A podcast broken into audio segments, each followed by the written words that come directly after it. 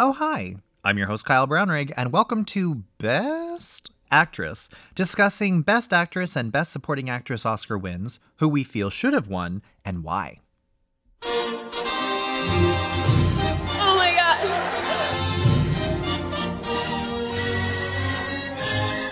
Thank you so much. Hello and welcome to another episode of Best Actress. Welcome back after our little bit of a hiatus that we've had since September. Uh, our last episode was Audrey Hepburn uh, with guest host Catherine Niker. I had to take a little bit of time off because I was working a lot. I was doing a TV show. I was recording an album, which will be coming out October 19th. Uh, it will be streaming everywhere. Please listen to that. Uh, and I was also out of the country, so I did not have time uh, to work on this podcast, but I'm very excited excited uh, to be back. And I am so excited to be introducing my returning guest. Um, he is a comedian and a trivia writer and host. It's Josh Murray. Hi, Josh. Hi, Kyle. Um, Mr. Skeffington, Mrs. Parkington. Uh, good to see everybody. oh my God. In that movie, how many times did they need to say everyone's name? Like as if we all forgot every single character's name in every single scene. Then it'd be like, oh, hello, Mr. Skeffington. Oh, hello. Or whatever like the, the yeah. brother's name was. It was so annoying. Um, so today we are talking about the 1945 ceremony year win for Ingrid Bergman for Gaslight, and I was excited for this year because obviously in the cultural uh, world right now of 2023, we use the term gaslight to refer to um, sort of mental uh, manipulation and abuse uh, and it's derived from this movie. Um, and so i kind of thought this would be a very interesting uh, movie to talk about. Um, but josh why why did you pick this year? Well i had seen probably the most famous ones uh, gaslight and double indemnity and i like them. And then the other three are just actresses who i love. Mm-hmm. so it felt probably even more than last time i was on which is i think the year right after this um, it just yes. seemed like a really interesting group of people to talk about. And I was kind of curious if those iconic performances I've seen by by Barbara Stanwyck and uh, Ingrid Bergman, if they could uh, be touched by some of my favorite actresses, especially Claudette Colbert, I love. Uh, so I was kind of interested in seeing how I would end up ranking these five. Yeah, I think for me, I was very curious um, about Barbara Stanwyck because uh, we had seen her uh, in that that mob movie where she was that lounge singer, and it was like a group of um, like professors, like nutty professors. That was that. Oh yes, Ball yes, yes. That. That's an interesting movie. Yeah, she she does so much comedy. Like she's done every genre. She's just a really weird person to not have an Oscar because uh, she was nominated a lot and she sort of did every genre. But so many of these were, I think, think things like noir, like that aren't really that recognized by that often. Mm. Um, okay, so very quickly, the 1945 ceremony Oscar year, Best Picture went to Going My Way. Best Actor went to Bing Crosby for Going My Way, uh, which I think the Bells of St. Mary's was the sequel to that movie, which also yeah, was I, with. I was on that one. Yes, yes, yes, yes. You're right. So once you said that you had done the year before, I'm like, okay, this is all making sense because a lot of these um, actors and performances felt familiar to me. Uh, best supporting actor went to Barry Fitzgerald for Going My Way. Best supporting actress went to Ethel Barrymore uh, for None But the Lonely Heart. And if you don't know who Ethel Barrymore is, she is the great aunt of Drew Barrymore.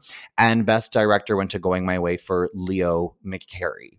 Um, so, because we were literally just talking about Barbara Stanwyck, let's just jump into Barbara Stanwyck in Double Indemnity. So, very quickly, um, a Los Angeles insurance representative lets an alluring housewife seduce him into a scheme of insurance fraud and murder that arouses the suspicion of his colleague, an insurance investigator. And this movie was actually very fun Barbara Stanwyck's wig was hideous. We'll talk about that because the director actually hated the wig so much um, and said um, that it was intentional, but it actually wasn't. Um, and I almost wonder if that movie, LA Confidential, got some of its inspiration from this film a little bit, just in terms of its tone. I don't know. Um, but yeah, so I, I've never seen uh, Double Identity. It's actually, I think, listed um, in like the top 100 or the top 150 on IMDb. So it's a very critically acclaimed film um, throughout history. So it, it was it was fun uh, watching this movie. It opens on an insurance salesman uh, coming into his office, and he's shot. I think the pacing of the movie is really wonderful. I think Barbara Stanwyck's performances um, something that was familiar, almost like Ball of Fire. Like it was familiar to Ball of Fire. Um, I, I she sort of has that obviously femme fatale vibe that she's she's she seems to do very very well.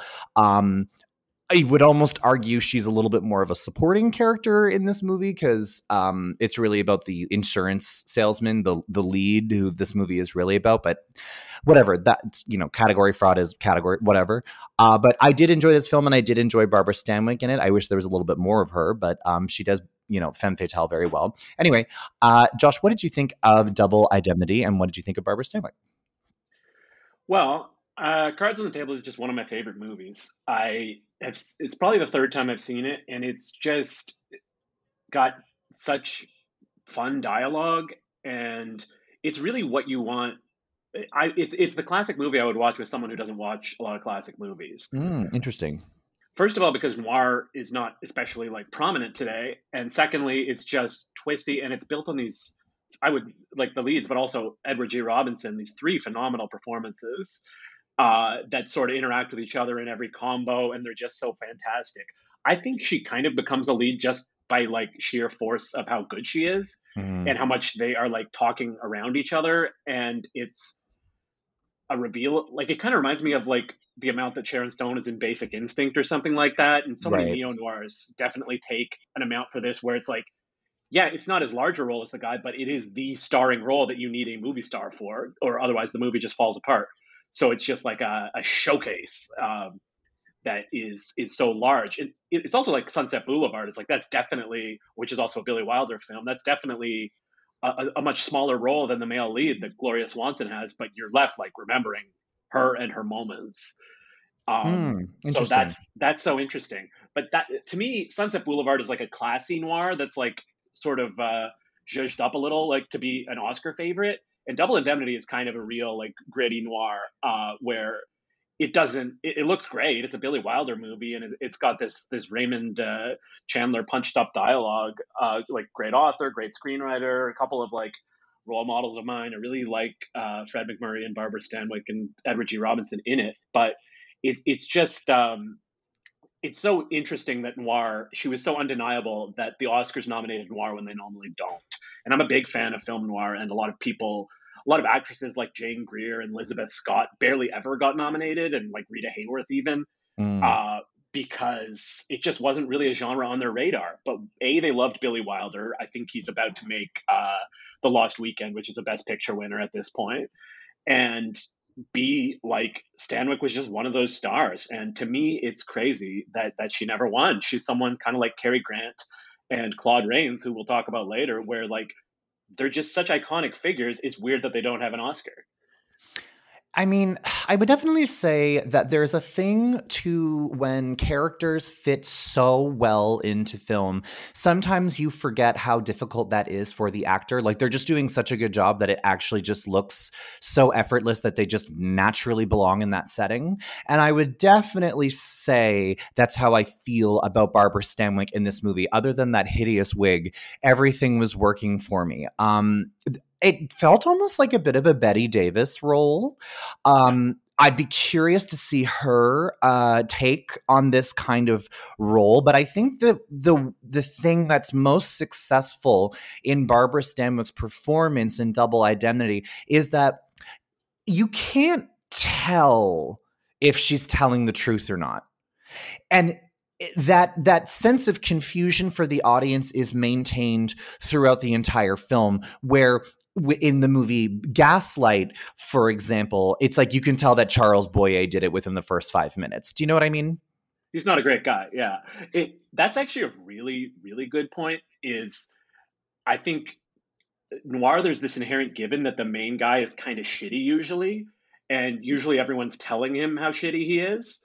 and this is kind of something that happens sometimes to Fred MacMurray in this movie, but it kind of means that you certain noirs when they want to like departure from the uh, badass femme fatale thing a little, they can have someone who seems that way, and then the the woman's not actually up to all that much, and is is a fairly decent person. This one really keeps you guessing which side it's going to be on. There's like a case being investigated, but it's not this bulletproof case that makes a ton of sense nobody is like mustache twirling all the way like Boyer because the whole point of Gaslight is sort of you know who's at fault, but she can't prove it. Mm-hmm. So it's and, and I really think that's what it comes down to. These are two iconic movies that are probably in different ways still being talked about almost 100 years later and uh, I think the big thing is that, like you said before, it's it's not from Stanwyck's POV and Ingrid Bergman trying to make this case and prove this thing the whole movie that's kind of more of a stage floor. So just like most of the time Stanwyck was nominated, it just wasn't in the air for a win, but it, it kills me because she's one of my favorite actresses. I mean, it, it's it's the same way I would feel if some of my favorites like uh, Angela Bassett and Carey Mulligan and Sigourney Weaver never end up winning. You know? Right. Well, I think Angela Bassett next year is already received. She's already been awarded, or it's announced that she has receiving the honorary Oscar. It's true, and uh, those sort of count. Uh, I, think, I think I'm sure Stanwyck got one either before or after she died. Probably before because she she lived into her 90s. They call them the deathbed Oscars. Yes, yes. Yeah. And then occasionally you're like Paul Newman and you win a, a, competitive one after. Yeah, and then you're like, oh shit. Okay. And that must be so insulting as an actor. It's oh, like, well, I'm not done. Yeah, like I'm exactly. I'm um, a couple facts about this movie. So, author James M. Cain, who lo- who wrote the book, later admitted that if he had come up with some of the solutions to the plot that screenwriter screenwriters Billy Wilder and Raymond Chandler did, he would have employed them in his original novel. So that's high praise coming from the source author. And James M. Cain based his novella on a 1927 murder uh, perpetuated perpetrated, sorry, by a married Queens New York woman and her lover whose trial he attended whilst working as a journalist in New York. In that crime, Ruth Snyder persuaded her boyfriend, Judd Gray, to kill her husband, Albert, after having him take out a big insurance policy with a double indemnity clause. The murders were quickly identified. The murderers were quickly identified, arrested, and convicted. The front page photo of Snyder's execution in the electric chair at Sing Sing, taken secretly with a hidden camera, has been called the most famous news photo of the 1920s. So, a little history for you yeah, there. I thought it was really interesting that this was based on a book and a real life case, but mm. also a different novelist was brought in to help Ryder, Wilder write the movie. There's just so many uh, voices before you even add in stars who have their own huge personalities, like like Edward G. Robinson and Stanwyck. Mm-hmm. And Edward G. Robinson's the boss, in, or like the colleague in this, who is essentially suspicious that Fred Murray's up to no good, and, and, and he's really fantastic. I also thought it was kind of funny that Billy Wilder uh, has Fred MacMurray as the central role, and he's like sort of a rumpled uh, survivor guy who always wants a beer, and uh, he a lot of people are always telling him what a piece of shit he is. Yeah. And then, the other time Billy Wilder cast him that I can remember is the apartment where he's the boss and he's just like the worst person ever. Yeah, right. Oh, well, the one criticism that I have for this movie is that for me personally, there weren't enough scenes with Barbara Stanwyck because I love a femme fatale. I love a villainess. Um, we love uh, in the LGBTQ community, like we love, you know, a fabulous villain. Um, I just it's not her fault, obviously. It's just um, from a movie making perspective. My question is, how many scenes do we need discussing insurance policies? You know, maybe we could get Barbara Stanwyck in a couple of those scenes. I don't know, but um, you know, there are a few things that I, I would have changed, but overall, um, I find it sometimes very difficult to sit down and really pay attention to these movies for two, sometimes even in this year, that Claudette Colbert film, three hours. Um, I, I do find it difficult, but a film like Double Identity, I'm able to sit down, pay attention to it, and watch it. I mean, I have my criticisms, but this is a very, very fantastic film. And if um, anybody listening, if you haven't seen it, just like Ball Ball of Fire, th- there is uh, there's something about it, and there's something about her performance that just make it really special. And I I, I would recommend watching it. Yeah, I'm, and if, if people loved uh, this movie or Stanwyck and you want to see a noir where she has a bigger, more central role as the person trying to figure out what's going on, I would recommend The Strange Love of Martha Ivers or Sorry Wrong Number. Those are great movies. See, this is why we have you on the podcast. You need I don't know anything about these things. This is why you're here. Um also I thought it was very and the thing that I thought was very funny is that she admits um, that she never loved Walter until she realized that she couldn't fire a second shot at him. You're like, oh, that's so romantic. um, yeah. That I and thought was funny. and then the last line is, and I love you between the guys. Right. Yes, yes, yes, yes, yes. Billy Wilder was known for his uh, last lines like somebody's perfect or shut up and deal. Yes, right. Okay. Um, okay. Well, do you have anything else that you would like to add to Barbara Stanwyck's performance before we move on? She's great. Um, yeah, that's it. okay, great. Let's talk about Greer Garson in the film Mrs. Parkington. So, very quickly, a widowed matriarch reminisces about her family fortunes, including her romance with her financier slash mine owner. Uh, the whole movie, I just kept calling him the Colonel. Um, so the movie opens on Alice, uh, the family drunk who hates children and is awful to her family members. Instantly, my favorite character of the film. I don't. I find with Greer Garson films, it either really works for me or it uh, really does not work for me. I'll be honest with you. This film uh, didn't really work for me, and I feel like the reason why it wasn't because of the scenes when she was younger. It was the scenes when she was the rich grandmother with a heart of gold.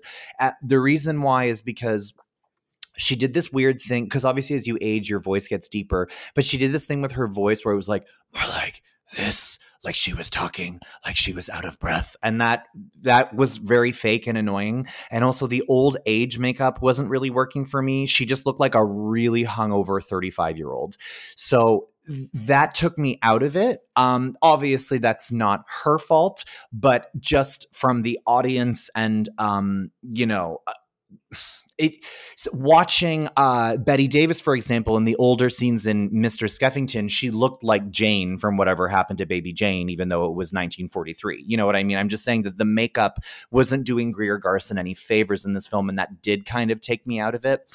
Um, I think the flashback scenes are really the most interesting part of this film, and I think it's the better part of her performance because she's like the ingenue and she's being, you know, rags to riches. Uh, we we've seen her in in films like this before. Um, and, you know, it's something that she's familiar with and she's done, she can do very, very well. I don't, I don't particularly care for this film, Mrs. Parkington. Um, I'm sure Greer Garson was the right choice, but um, I think the best part was just in the flashback scenes, and uh, that was kind of it for me. So, Josh, what did you think of Greer Garson in Mrs. Parkington? Yeah, this is a weird movie. Um, it's probably my least favorite movie of the ones we watched this week. Yeah. Uh, mm. Even though two of them are over two and a half hours, and it's not this one, I found this one the hardest to get through, sort of. And yeah, you're right. The old age scenes. When I think good acting through bad old age makeup, I think like my gold standard for some reason is Winona Ryder and Edward Scissorhands. Oh yeah, I forgot about that because she really does like a second voice, uh, but it's like linked to the younger voice, and uh, the makeup's goofy, but it just doesn't matter.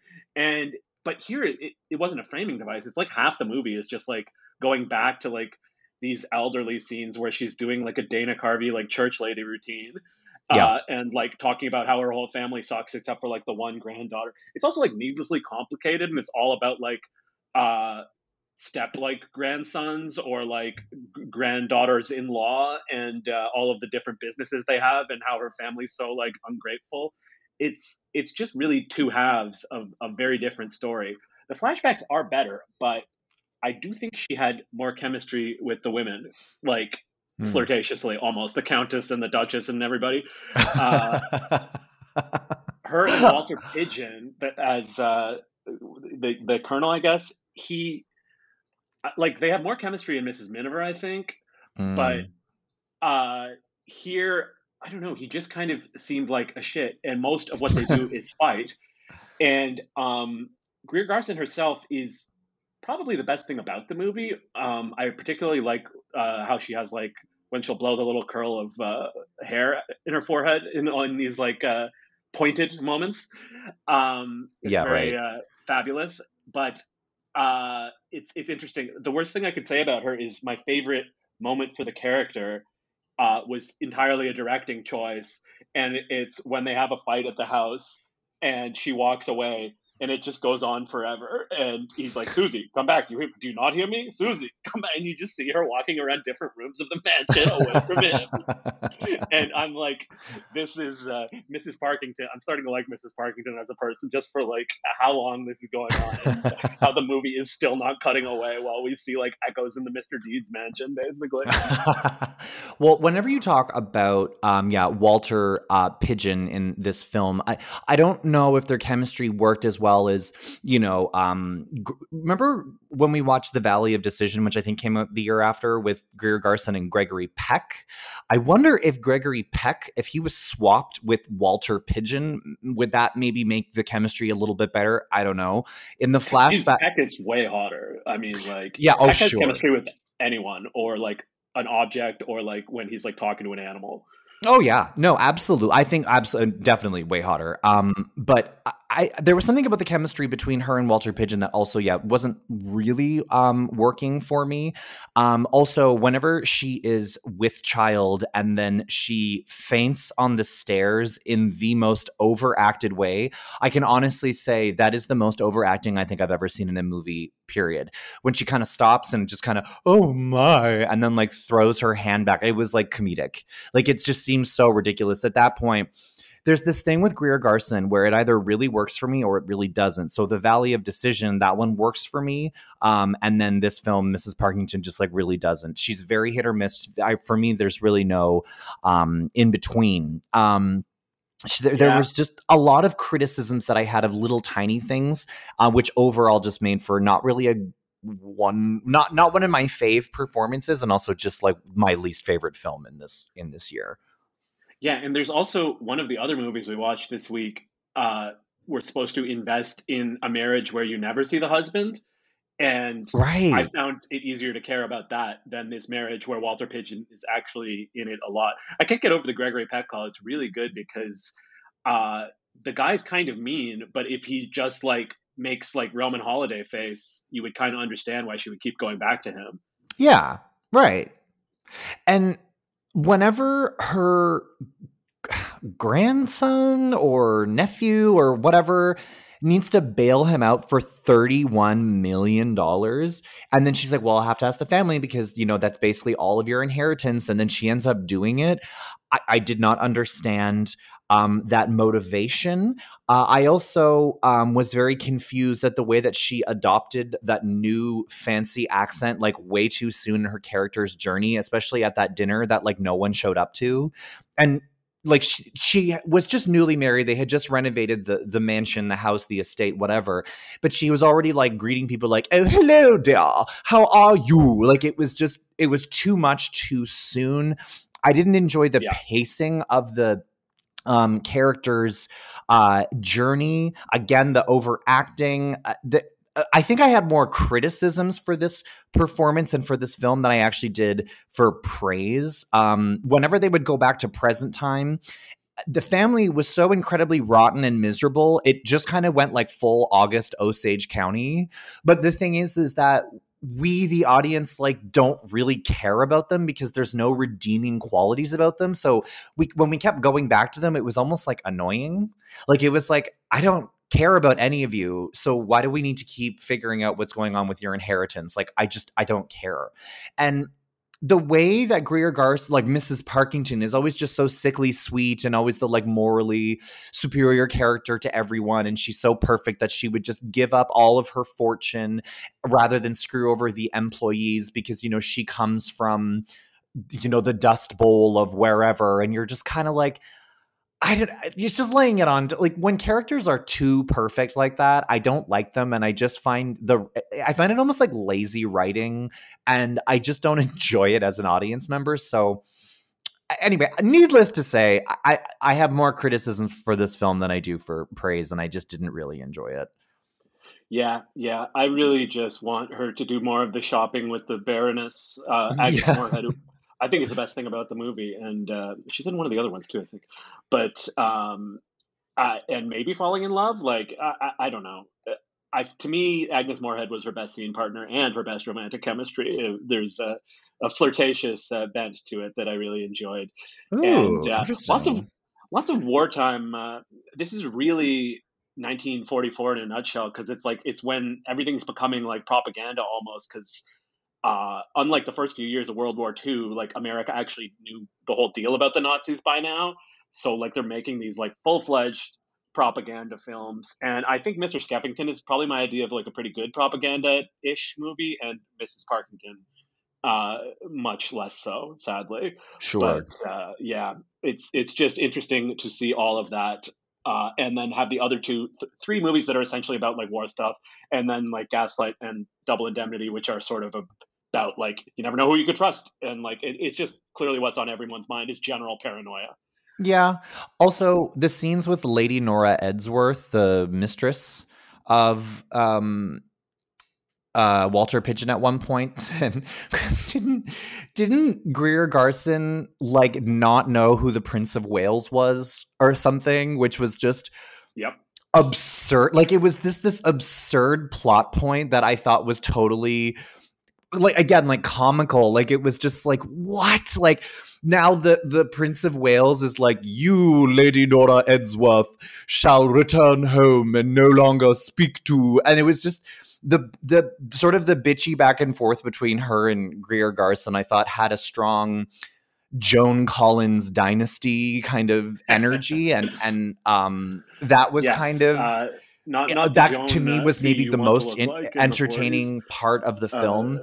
Uh, uh, this movie I thought was insane, yeah, and again, uh, whenever she decides to basically fuck over her entire family, I, you're like, okay, you're the morally superior one, and you're gonna give you know the money back to the employees so that they don't get screwed over. But at the end of the day, like, you raised this family and are kind of responsible for the reason that they're so awful. So you being so amazing and sickly sweet, and everybody else is so crotchety and gross. It's like th- that also doesn't make sense because it's like they'd be like you if you raised them and they're not like that. So there's a disconnect. There's no uh, familial chemistry that doesn't work.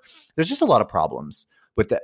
Anybody listening, I say pass to Mrs. Parkington. I wouldn't. I wouldn't bother. um do you have anything else that oh the only fact i had about this movie was that it's unusual for a film even today this movie was shot in chronological order including like the flashbacks and present scene. It was all shot in chronological order. Hey best actress listeners enjoying the show? Want to hear more?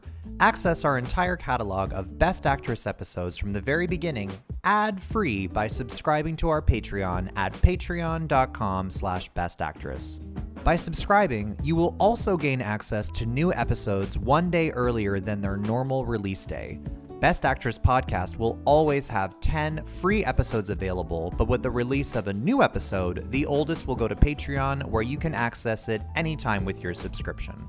Come on, ladies, it's a Fritz Bernays. It's no question. Visit patreon.com slash bestactress to subscribe. So Okay. Uh, do you have anything else that you would like to add to Mrs. Parkington's uh, Greer Garson's performance in Mrs. Parkington before we move on? Eh, I mean, she she gets upstaged by some character actors. Uh, even even the Prince uh, Prince Albert or Prince Edward guy was good. Prince of Wales, uh, but um, yeah, it's just the one performance here where I, I have notes. She's a good actress, but I have notes. Like it, it's like the older scenes are not as good. They filmed it in order. Maybe they should have stopped after the young parts and just made a 90 minute movie or whatever. Yeah, no, totally. I know exactly what you mean. Um, or, or a short framing device. But yeah, oh. she's she's probably my least favorite of these five actresses. Uh, she's been good, but the others just seem more consistent. So it wasn't No. too surprising. I, I I agree with you. I always say that about Greer Garson. It's either hit or miss for me. Um, okay, so let's talk about Bette Davis in Mr. Skeffington. So this was exciting because I'd never seen uh, this film before. I'm pretty sure I've seen all of her Oscar-nominated performances now, except for maybe like one or two. But uh, this is, I think, the one of the last ones. So very quickly, Mr. Skeffington, popular and beautiful uh, Fanny Trellis is forced into a loveless marriage with an older man, Jewish banker Job Skeffington, or Job, sorry, it was pronounced Job, Job Skeffington, in order to save her beloved brother Trippy from an embezzlement charge.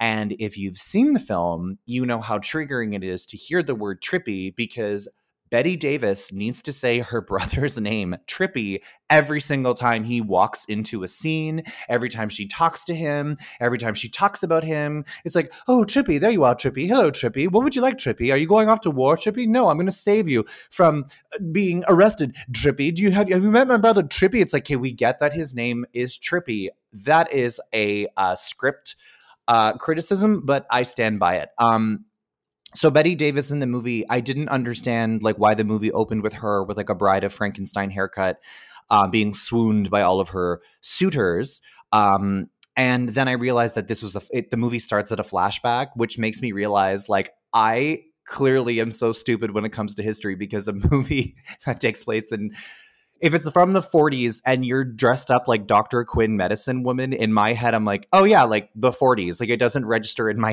head that like in the 40s they were doing flashbacks to like the early century. Um so that took me a second and then as the movie progressed she looked like somebody from the 40s and i was like oh we were like in the past. I understand now. I'm stupid. Um at the beginning of the film to show how young and ingenue she was she sort of had this like little squeaky voice. Um i found it uh, a little distracting and I'm going to say something that might elicit the gasp. I found her to be at the beginning of the film somewhat miscast um playing this like young desirable like little thing like cuz I'm just so used to seeing her being this villainess calculated well just like fabulous woman that when I see her playing this sweet little thing, I'm like, eh, I don't know about that. It doesn't really work. But as she gets older, and then you start to see that she's only marrying Job to save Trippy and um, how she doesn't really care about her daughter very much. And then you start to see where Bette Davis can really play to her strengths. Then I really enjoyed um, Mr. Skeffington. Um, at one point, she catches a illness called diphtheria, which turns her into Jane from whatever happened to baby Jane. It ages her very much. I didn't know that diphtheria did that. I went down like a Wikipedia wormhole. Um, but overall, I would say that this is kind of what you would expect from a Bette Davis Oscar nominated performance from this time period. And you know, the ending has a very interesting message because she loses all her beauty, so men stop talking to her. But then Job, who she divorced because she didn't love him, is blinded, so he can't see how undesirable she is physically. So then that reignites or maybe creates that love connection for the first time because she didn't really love him the first time because he can appreciate her inner beauty. I'm not sure what the ending message was of the film, but I think the le- the second half of the film is is fun and interesting and good and what you want from Bette Davis, and I find the beginning of the film is kind of tedious and a bit of a chore.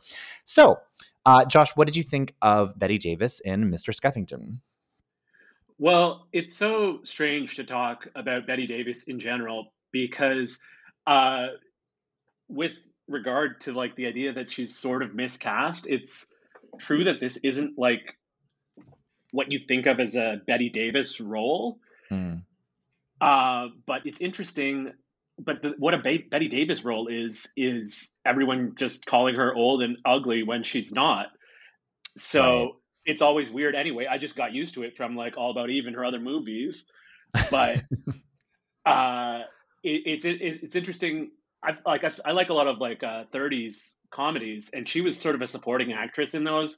uh, when she was always blonde, and she's always like the hot young thing who's gonna like steal the leading lady's man or whatever. So Mm. it's so interesting how her career evolves over time when she becomes a leading lady. And both this and uh, Since You Went Away are a lot of like just talking about how old people are or whatever. Uh, but I did like this movie because Bette Davis and Claude Rains are just like two of the best people to put in front of the camera, uh, Mhm. especially if they have to monologue sometimes. And yet, I just think the, the suitor part, I think she can do it, but it's just a little more boring. The real meat of the story is the Skeffingtons and to an extent their daughter and all of the weird contrasts and talking around. I found this was like an impressive movie to make during the production code because they talk pretty in depth about the war. He is implied to be basically blinded in a concentration camp, Right. and also uh, it's it's basically about having affairs because she's still married this whole time, and they don't acknowledge sexual relations in like words, but there's not really a way to interpret it other than like that she has like essentially separated and had these affairs and that these some of these married men still remain very curious about her uh the guys like enjoy competing with each other and like have missed each other it, it's a really weird vibe with the gaggle of men it's actually kind of ball of fire professors uh esque but uh, yeah, it's a really interesting, impressive movie to make while there was a code telling you to not talk about sex at all. And I also thought Claude Rains was just like a knockout here. Uh, he's Mm. a crazy person to never win an o- Oscar, especially because he's like the supporting actor. And uh, I, if it, I think his win probably should have been either this or Casablanca. Like it's uh, the marriage. I just bought it so much more than Mrs. Parkington because they put in the time, even though they have a long separation. Everyone's talking about that, so you know how they feel about it, and you actually get both of their points of view as well. There are some scenes with Claude Rains and the daughter. So, as a Davis showcase, it starts weird. It's true, but eventually she delivers the goods. So I just thought it was one of the really great nominated performances. It's interesting that you said the thing about Claude Rains because Bette Davis actually said that Claude Rains, uh, who played Mr. Skeffington, was actually her favorite male co-star, and they co-starred in four movies together: Juarez, Now Voyager, Mr. Skeffington, and Deception. Um, oh, they're both really good in Now Voyager. I think that's the one I haven't seen. Yeah, it's a lot of boat, a lot of boats. Okay, then I've not seen that one. Um, at the time, most Warner Brothers A features had a 30 day shooting schedule. Uh, this film took 110 days when Jack L. Warner sent Julius J. Epstein and Philip G. Epstein a note inquiring why the picture was behind schedule. Um, they tersely humorous reply was. Bette Davis is a slow director, which apparently she was a control freak, so I believe that. Uh, this is also Bette Davis's final Oscar-nominated performance while under contract at Warner Brothers. Um, I would say that um, there were some moments of her performance that felt almost caricature, like when she was being pursued by like a hundred men, and then she walks out like, "Oh, there's an attractive man. I want to talk to him." Like, just like what is that? like, I I had a hard time getting into kind of moments. Um, it was it was too big, um, and even you know the amazing Bette Davis, it wasn't really selling it for me. I also thought that they stretched out this plot extremely thin because really, what are we talking about here? It's like she's trying to save her brother. She's in a loveless marriage. She's uh, revered for her beauty, and then she loses her beauty and then I suppose the moral of the story is like be nice because you might get ugly someday. And then if you're ugly, people don't want to talk to you anymore. And that's kind of what happens to her. Um, I, I just, uh, I- I didn't really think there was enough going on in this film for it to be. I think it was over two hours. It was like two hours and five minutes or something like this. But I think this Um, one's like two and a half. Yeah. Yes, some something like that. I, I just didn't really think that there was enough going on here. Um, if of all of her Oscar nominated performances, um, you know, you know, my favorites are obviously going to be like, you know, um, All About Eve or Whatever Happened to Baby Jane or The Letter. And Mr. Skeffington, I don't know if I would put this uh, like very high like i put it like mid-range in terms of the performance but that was more like the later half of the performance and her having to adjust to you know after she catches diphtheria. Um i also found her extremely cold relationship with her daughter to be very interesting and i feel like for the time to not see a mother so warm with her child that was probably very different for the time because mothers were always portrayed as like earth mothers and um, so nurturing and sweet. So, you know, you can really see Bette Davis nailing those kinds of scenes, and she does. And I very much enjoyed those kinds of scenes. Um, I much preferred Bette Davis than Greer Garson, for example. But um, I would maybe put this film like third or fourth on the list uh, of these five that we watched. Um, and uh, yeah, that I think I think the most realistic character and the most interesting character, not interesting, but the most realistic character was cousin George. Um, he kind of just oh, came oh, nice. in and he just kind of came in and made the most sense. Like he would just kind of be like, "You're being ridiculous," or um, he would just always be there for her, and she would speak to him in the most non-manipulative she had no yeah. outlying motivations kind of way and he they had a certain respect and rapport for each other and I, I i thought that yeah cousin george was kind of the one of the best performances in the film and um yeah that that's that's kind of all i have to say about this uh about this film I think uh, Mr. Skeffington might be the character who I really connected with. I, uh, but George is so nice, and uh, mm-hmm. uh, I think they and so helpful, and they both. The only thing that kind of salvages the ending, I think, is like that there is this running line that she is most beautiful when she is loved or whatever. And then George is like, "Oh, look at this! You've never been more beautiful, even though he can't see you. Like, right. uh, you're you're so loved right now because he's so has missed you this whole time because it was always real for him." Mm-hmm. and and he he was smitten with her.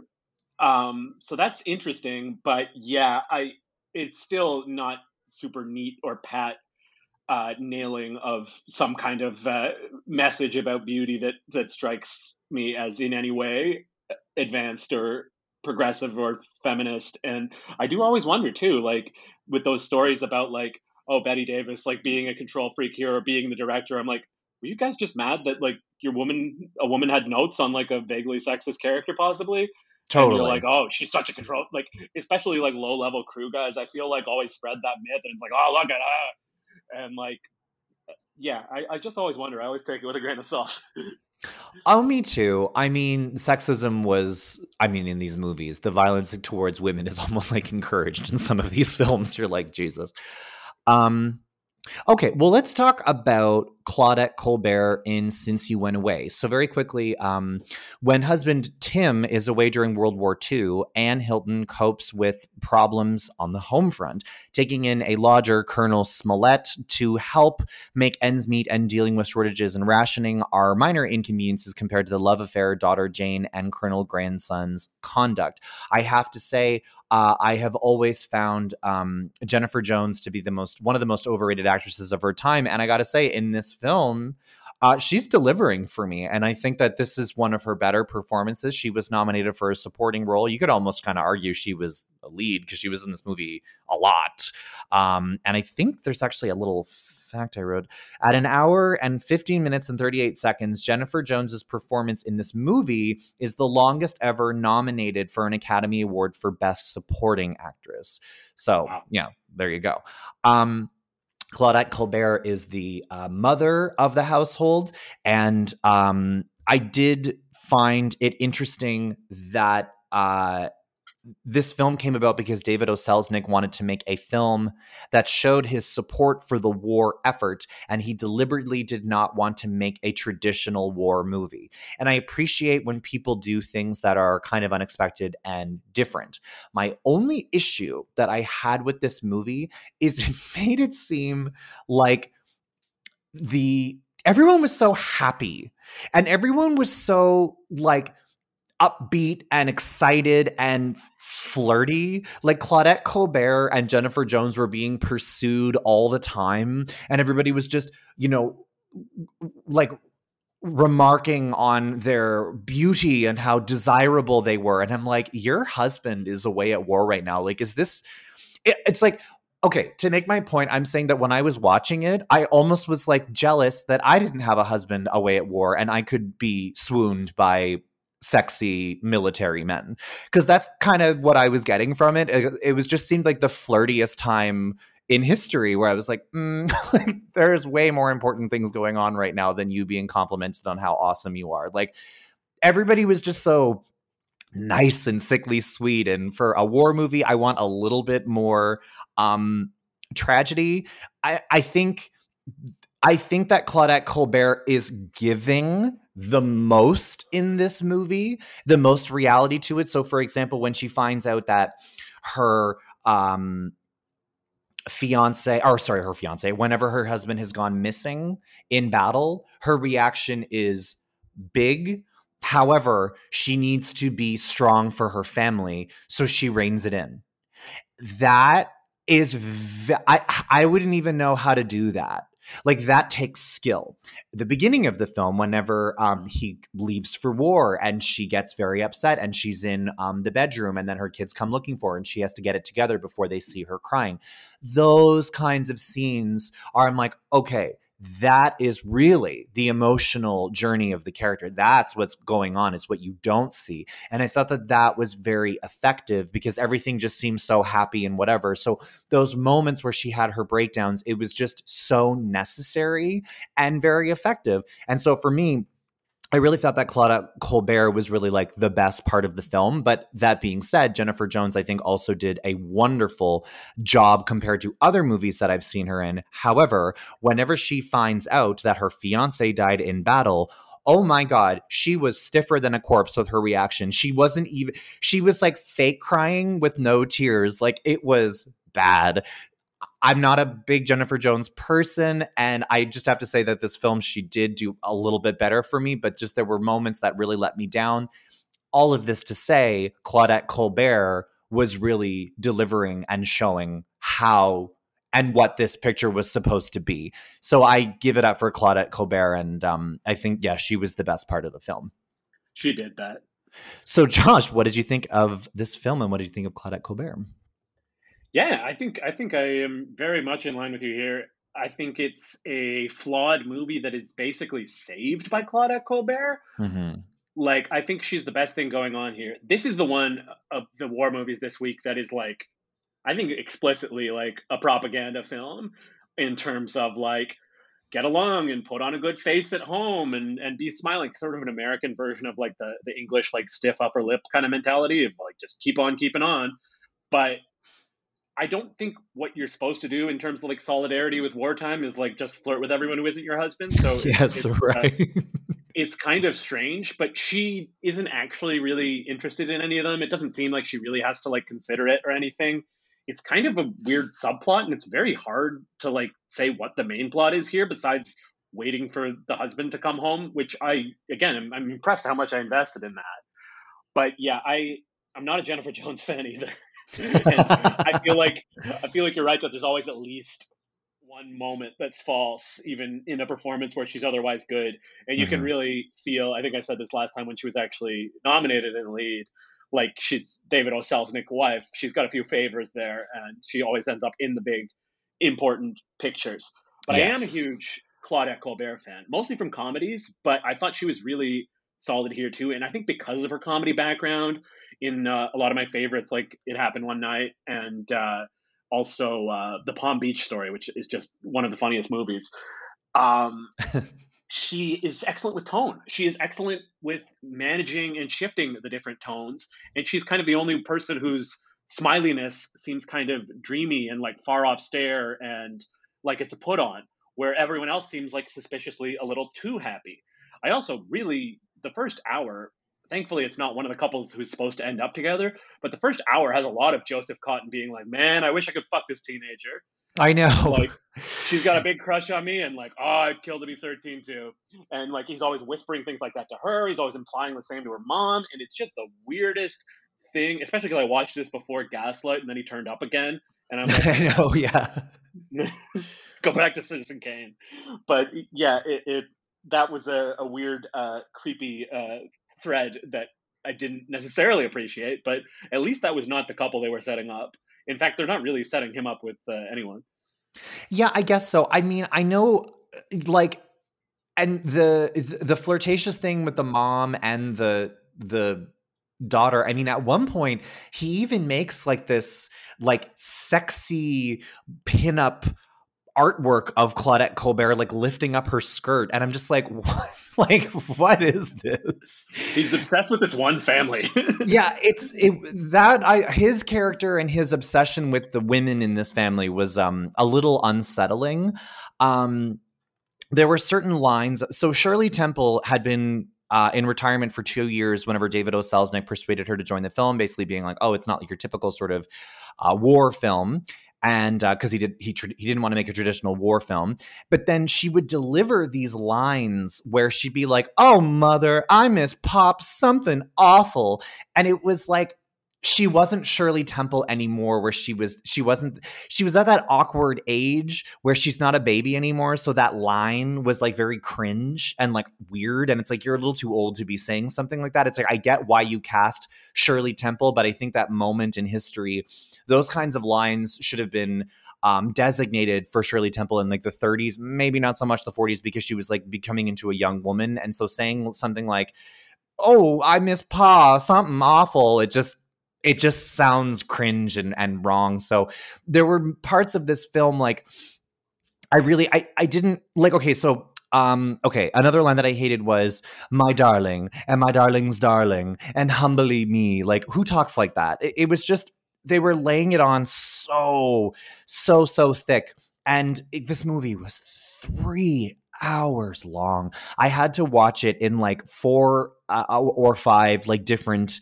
um sittings. Um it was definitely a struggle. I wish there was more Claudette Colbert and less of Jennifer Jones. Um another fact I have about this film at the time, uh, this was the longest and most expensive Hollywood film since David O. Selznick's own Gone with the Wind. And Jennifer Jones and Robert Walker play young lovers. In real life, they were at the end of a failed marriage and divorced shortly after. And then she later married David O. Selznick, the producer of this film, which is why she was nominated for so many Oscars. I'm calling shenanigans. But, um, you know, over- I believe uh, I believe Robert Walker uh, was actually closeted at the time. Because uh, oh. uh, I know he does a really big villain performance in Strangers on a Train that is very homoerotic in the way he's like pursuing the main guy. Oh, really? Interesting. Okay, I got to check this out. yeah. Um, but yeah, Claudette Colbert to me in this film was just kind of the she grounded it she played the mother so well. Whenever she found out that her husband was coming home at the end, just a beautiful reaction. If there was any kind of emotion that was evoked from watching this film, it was always from her. And um, I, uh, she just has that sort of thing that we talk about on this show. It's just this, this it factor, just this star power where it's like you just are captivated by her even if she's just reading a phone book. Like she just does it so well and um uh this is so random and off topic but she looked a lot like my grandmother. Oh lovely. Yeah and i wonder if my grandfather was like a fan of claudette colbert? I don't know but um i uh, i really I just I wish there was more of her and less of Jennifer Jones, but I think yeah, really wonderful performance from Claudette Colbert. Yeah, yeah, I really love her in this. I really love her always. She's does what I what I sort of think of as the Nicole Kidman thing, which is she can give like an excellent nuanced performance in like a two star movie. Right. Uh, she just doesn't really ever phone it in, whether it's like comedy or drama. She'll be like, "Well, she got it, and the rest of them didn't."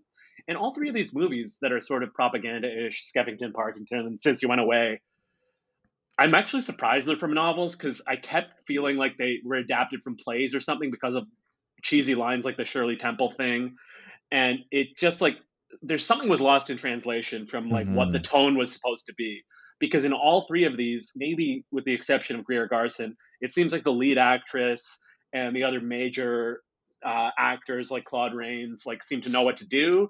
But sometimes you have supporting casts like Jennifer Jones and Shirley Temple who have some false moments, and it's just like how fast were they cooking uh, the movies during wartime? like how, how few takes did they get? How how much did everyone have to go home to like feed the kids? Oh, totally. Um also again like totally off topic has nothing to do with the performance, but did Jennifer Jones have a lisp?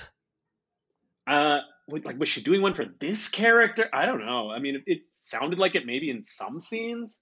I, I kept hearing it, and I'm like, I've never trying heard... to remember if other movies. I, I don't think so, but yeah. It's it sounded like a little bit of the lisp because I've never heard her with a lisp before. So I don't know if that was a character choice, but I, I thought I heard it throughout like the movie. I don't know. But yeah, it, it is a crazy long performance to be nominated for supporting actress. Oh, totally. I, I, I think it's because the movie's long. I think by percentage, it's probably not as much as like Rooney Mara and Carol or, or someone like that who's like really actually the lead who ended up in supporting. But uh, it's mm. it's it's the longest in minutes, so it's over an hour. Like that's pretty wild. Yeah, that is wild. Okay, especially because she didn't even win with that much uh, showcase. right. Yeah, Miss Barrymore did. Um, Okay, so let's just move on then to our our our winner, Ingrid Bergman in Gaslight. So this is her first of three Oscars. Um, so, Gaslight, 10 years after her aunt was murdered in their London home, a woman returns from Italy in the 18, 1880s to resume residence with her new husband, played by Charles Boyer, who reminds me so much of Jean Dujardin. His obsessive interest in the home rises from a secret that may require driving his wife insane. Um, I'm going to read some facts about this movie before we talk about the performance. When this movie was produced, MGM attempted to have all prints of the previous version, Gaslight from 1940, destroyed. These efforts were ultimately unsuccessful, though this movie was rarely seen for the next two decades. Director George Cukor suggested that Ingrid Bergman study the patients at a mental hospital to learn about nervous breakdowns. She did, focusing on one woman in particular whose habits and physical quirks became part of her character. Named for this movie, and this is what I was mentioning at the top of the episode, gaslighting has become a recognized form of controlling and manipulative behavior. It involves an exploitative person manipulating people who suspect him or her into doubting themselves and questioning their own perceptions so that they distrust their own suspicions of the manipulator. By the 2020s, this behavior would be classified as a form of physical abuse. And something on a lighter note, Dame Angela Lansbury's first Academy Award nomination for Best Supporting Actress, as well as her theatrical mu- movie debut. She was working in a department store in California at the time, and they asked her to stay. And she said, if you can match like $27 a week, which um, by inflation would be like $500, obviously they couldn't match that. And then she went on to work in Hollywood, and the rest is history. Um, so Ingrid Bergman in Gaslight.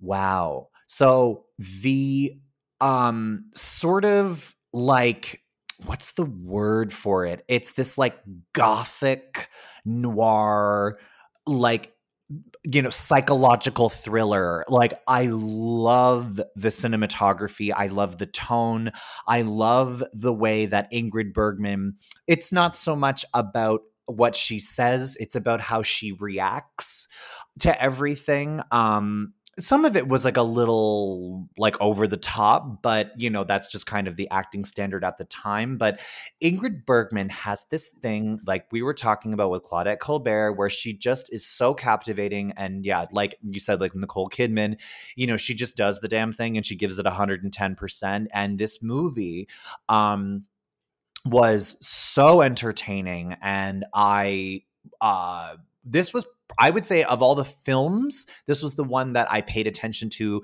the most. And the thing that I mentioned before, saying that, you know, Charles Boyer, like you know that he was the one that did it within the first five minutes of the film. It's it doesn't hurt the movie. It still makes it interesting and it still makes it very very uh watchable and he's he's looking for these jewels and i love the um the the fact that there's like this murder, this unsolved murder, and then someone's trying to solve it, and it's in like you know foggy London in like the late 19th century. Like it's just a lot of fun, and um, Ingrid Bergman's performance was was uh, very captivating, and uh, I I very, very much enjoyed this film. So, uh, Josh, what did you think about Gaslight and what did you think about Ingrid Bergman?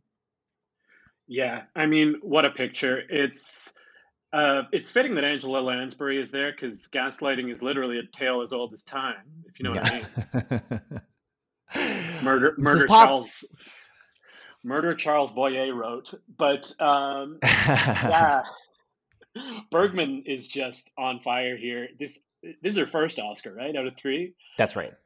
And uh, yeah, it just makes, especially after I don't think she was nominated for Casablanca. So nope. when she came a couple of years later with a performance like this, and she had had such a horrible snub for Casablanca, like people must have just known it's time. It's it's going to be time. Right. And this whole movie, it, it almost reminds me of like Joan of Arc or like religious trial movies. It's all her trying to like stand up for herself and make a speech and like whatever, like prove what she's doing. And, and you're to- you're totally right that like it doesn't lessen the movie at all to know who's at fault here. It actually reminds me of the show Columbo, how they show you the criminal at the very start, so they call it not a who done it, but a how catch 'em. Right. And it's like, how is she going to prove that Boyer is like full of shit? Because it seems like he has thought of everything in advance.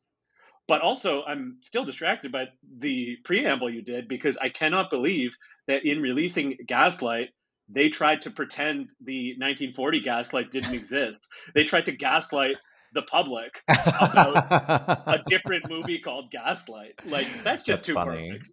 Yeah, I mean, they didn't have the internet back then, so they could totally gaslight people.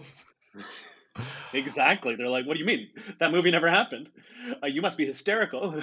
Absolutely. I also um I think that another thing that's very effective as well is that she plays the role of a woman in her time very well and that like in uh god when was it? Like 1875 well this says 1880s but i'm pretty sure i read online it was 1870 anyway the late 1800s you know a woman disagreeing with her husband and not listening to her husband get like there, she has a certain place in society and there's a, uh, you only have so many rights i mean at this point women couldn't even vote.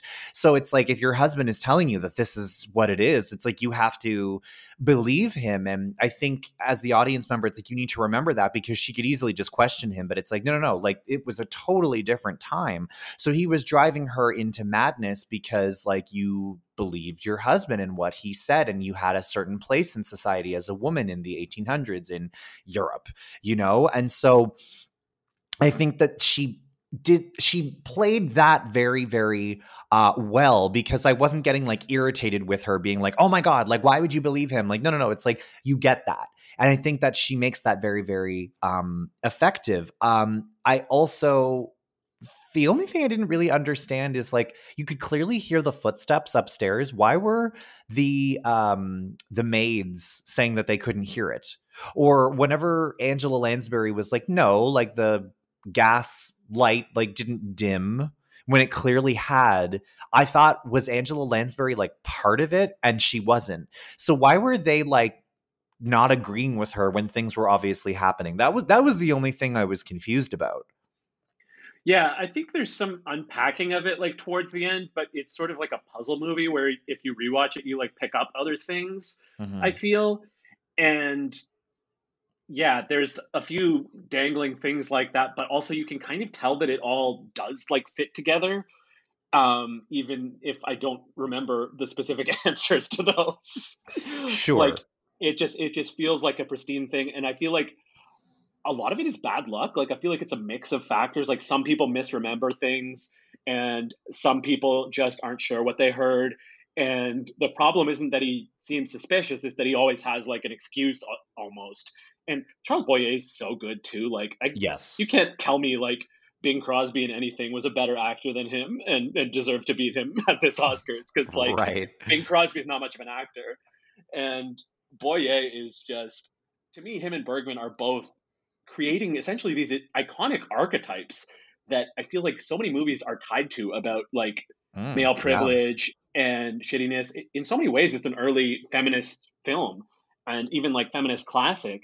And I almost get moved just thinking about the possibility that any woman at that time could have seen that and like started to question things her husband was telling her more. Like it, it it's it's a powerful movie, and I, I just I, I love Gaslight, and I think you really can't say enough about Bergman in it, especially because it's a one person show. I would say Barbara Stanwyck doesn't really go big in her performance. Mm-hmm.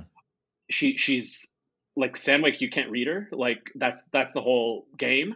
But right. the other four, they go big in some moments, and I think Bergman's the only one who really has the best excuse to go enormous in the acting style because she feels great. It's like the situation where you yell in real life. It's like, how is this happening to me?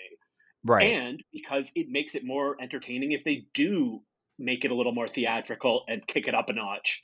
So uh, to me, even those moments where she's over the top, especially because George Cukor is such a good director, like I felt like it was intentionally over the top, and I felt like I was glad that it was over the top, and I would have liked the movie less if she didn't get to like really go ham.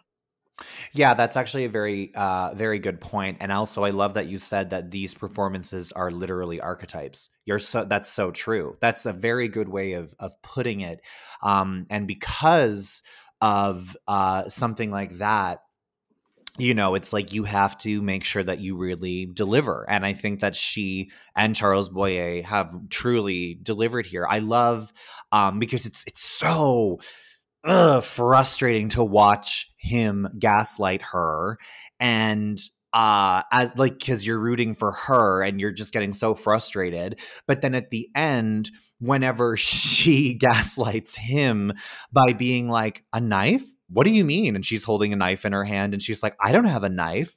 And then she kind of just starts to repeat back the rhetoric that he has been you know using towards her. You know as an audience member like that's very very satisfying. It has a very satisfying ending. And uh but also just the cinematography and like the just the the the fantasy the setting like i just was very aesthetically pleasing like the house in which it takes place it, it just fits so well for somebody going crazy during this time like i just um uh, it, everything about this movie I, I, very much enjoyed. Like I very much enjoyed Bergman's performance, obviously, but I also just enjoyed the film, and I think that this is the best film in the five.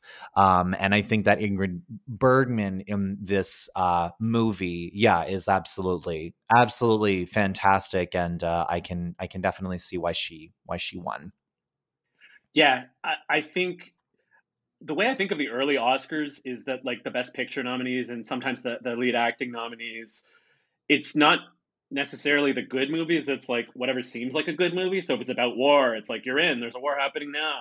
Right. And I think to me, Double Indemnity and Gaslight really stand out for like looking and sounding like real movies, not just like an old movie that was about the right topic at the right time that no one really talks about anymore. Mm-hmm. These two are sort of like head and shoulders. They are so gorgeous and they're well performed by everyone. Even if you compare like Joseph Cotten works really well in Gaslight, and he's kind of terrible and Since You Went Away or at least unintentionally creepy. And everything's just a little more calibrated in these these two that have it just seems like the right two sort of became classics. And i am really fascinated by who it really was that made gaslighting a, a term because it's like was it an older person who did this or a classic film fan? Like what's right. the story what's the etymol- oral history of uh, saying gaslighting Totally. Yeah. Like, who was the one that was like this? Like, this is what we're calling it, it, now.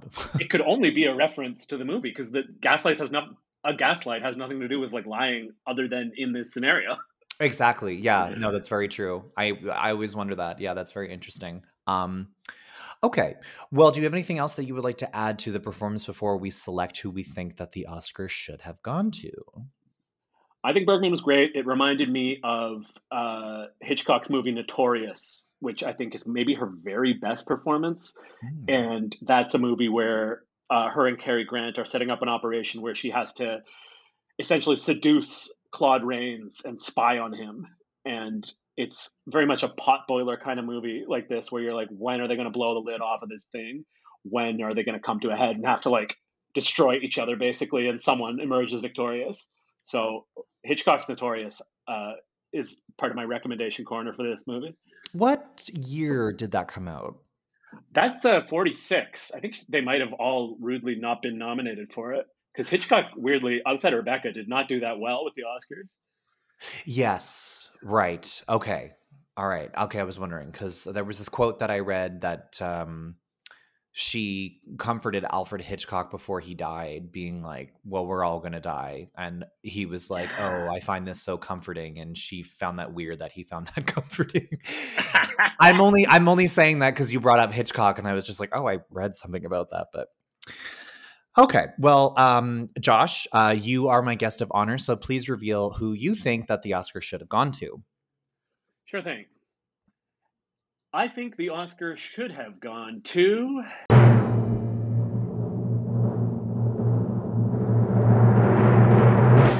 I'm going to say Barbara Stanwyck in uh, Double Indemnity. Yeah. Um, Interesting. Why? Real tough call with her and Bergman. I just think it is, to me as a noir fan, it is the defining noir performance and is the defining subtle performance. Uh, I can grant that it's a little borderline in terms of lead and supporting, but it's really between her and Bergman for me. They're both timeless, iconic ones. And Bergman, she has three Oscars. It's not the one I would take away. It's probably her best uh, of the wins. Uh, she's certainly better than her supporting role in Murder on the Ex- Orient Express that she ran for. Yeah. But um, yeah, it's interesting. Uh, but Stanwyck, it's just she is on many dates. Either her or Julianne Moore is probably my favorite actress, and Stanwyck, it's her defining role, and it's sort of the defining noir role to me. And to me, it's just such a lower register, such a lower key thing of just mumbling pretending to have very little expression as you deliver things, but revealing something behind the eyes, flirting constantly without really saying anything incriminating. And mm-hmm. that like live wire act, I guess she just kept me guessing a little more than Bergman just because of the nature of the movie. And to me, that's thrilling how you don't really know in Double Indemnity who to trust out of any of the leads.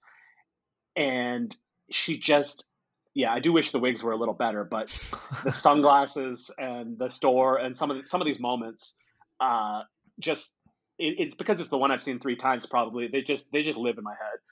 But I cannot really fault the Bergman win because it's it's so great too. And even I feel like if Claudette Colbert didn't have an Oscar, she might have get some steam for this one if she didn't already have a win. So like it's a strong field.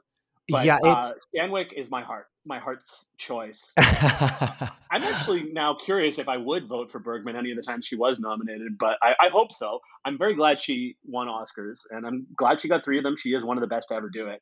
But uh, Stanwyck is just a passion pick for me. Interesting. No, I understand that and i'm not really surprised that you had picked um, stanwyck. It's interesting though because during this time in history whenever you would get an oscar it would not necessarily be for like the film that like you should have won for. So for example Bette davis has two oscars for two movies that i'm sure many people have never even heard of uh, dangerous and jezebel. But her best films that everybody would be familiar with are whatever happened to baby jane and all about eve right? Or even the letter. Like like but yeah. you know um like you're saying casablanca it's like ingrid bergman won for gaslight. Um th- there's a lot of that during this time it's kind even, of it's kind of still a thing too.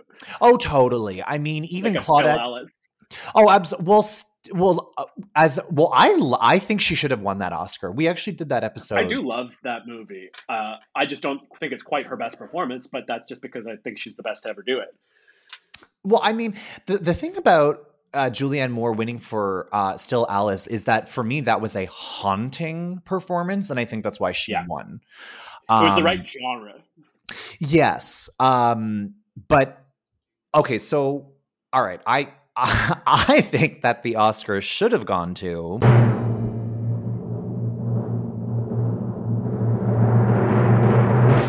Ingrid Bergman for Gaslight. I um yeah, I, it's it's not really much of a competition for me here. I did enjoy Barbara Stanwyck, and I, I understand the points that you were making, but I, I feel like my second runner up here would have been Claudette Colbert. I just wish that there was more of her in that film.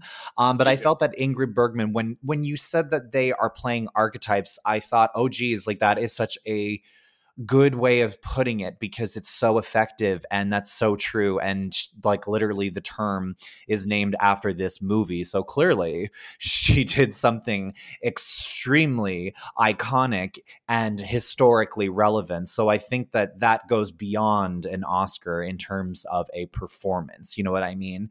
Um, and I think that uh, her character's pacing is is very wonderful. Her her slow descent into madness is very interesting. I mean, there were some times where she looked like she was more tired than she was crazy, but apparently she was, you know, imitating somebody from an actual mental health hospital. So, um, you know, that maybe that was just a ch- like a character choice. But overall, um, and also like what you said, where it's like she got to really go big here because that's what called for it. She did it, but she didn't do it in like a caricature way where I felt like Bette Davis um, in Mr. Skeffington um, had uh, had a lot of uh, caricature moments that were a little over the top that didn't work. Where in this case, I thought that they were really effective.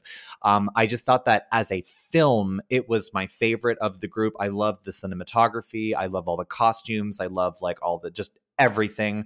Um, and uh, I also thought that Charles Boyer was like wonderful as a leading man, evil husband. And uh, this film for me, I very much recommend to anybody listening. And I totally understand why she won this Oscar. And for me, my win is Ingrid Bergman. Okay, Josh, that concludes another episode of Best Actress. Where can people find you on social media? I am Mosh Jury on everything. Just uh, Josh Murray with the first letter switched. There we go. Okay, well, thank you for being a guest, Josh. We really appreciate it, and we'll have to have you back again. Bye. Did you enjoy the show? Want to hear more episodes? Visit patreon.com slash bestactress to access our entire catalog of episodes ad-free with your subscription. Subscribers also get access to new episodes one day earlier than everyone else. Oh my god. Go to patreon.com slash bestactress to subscribe, and I will see you all at Howards End.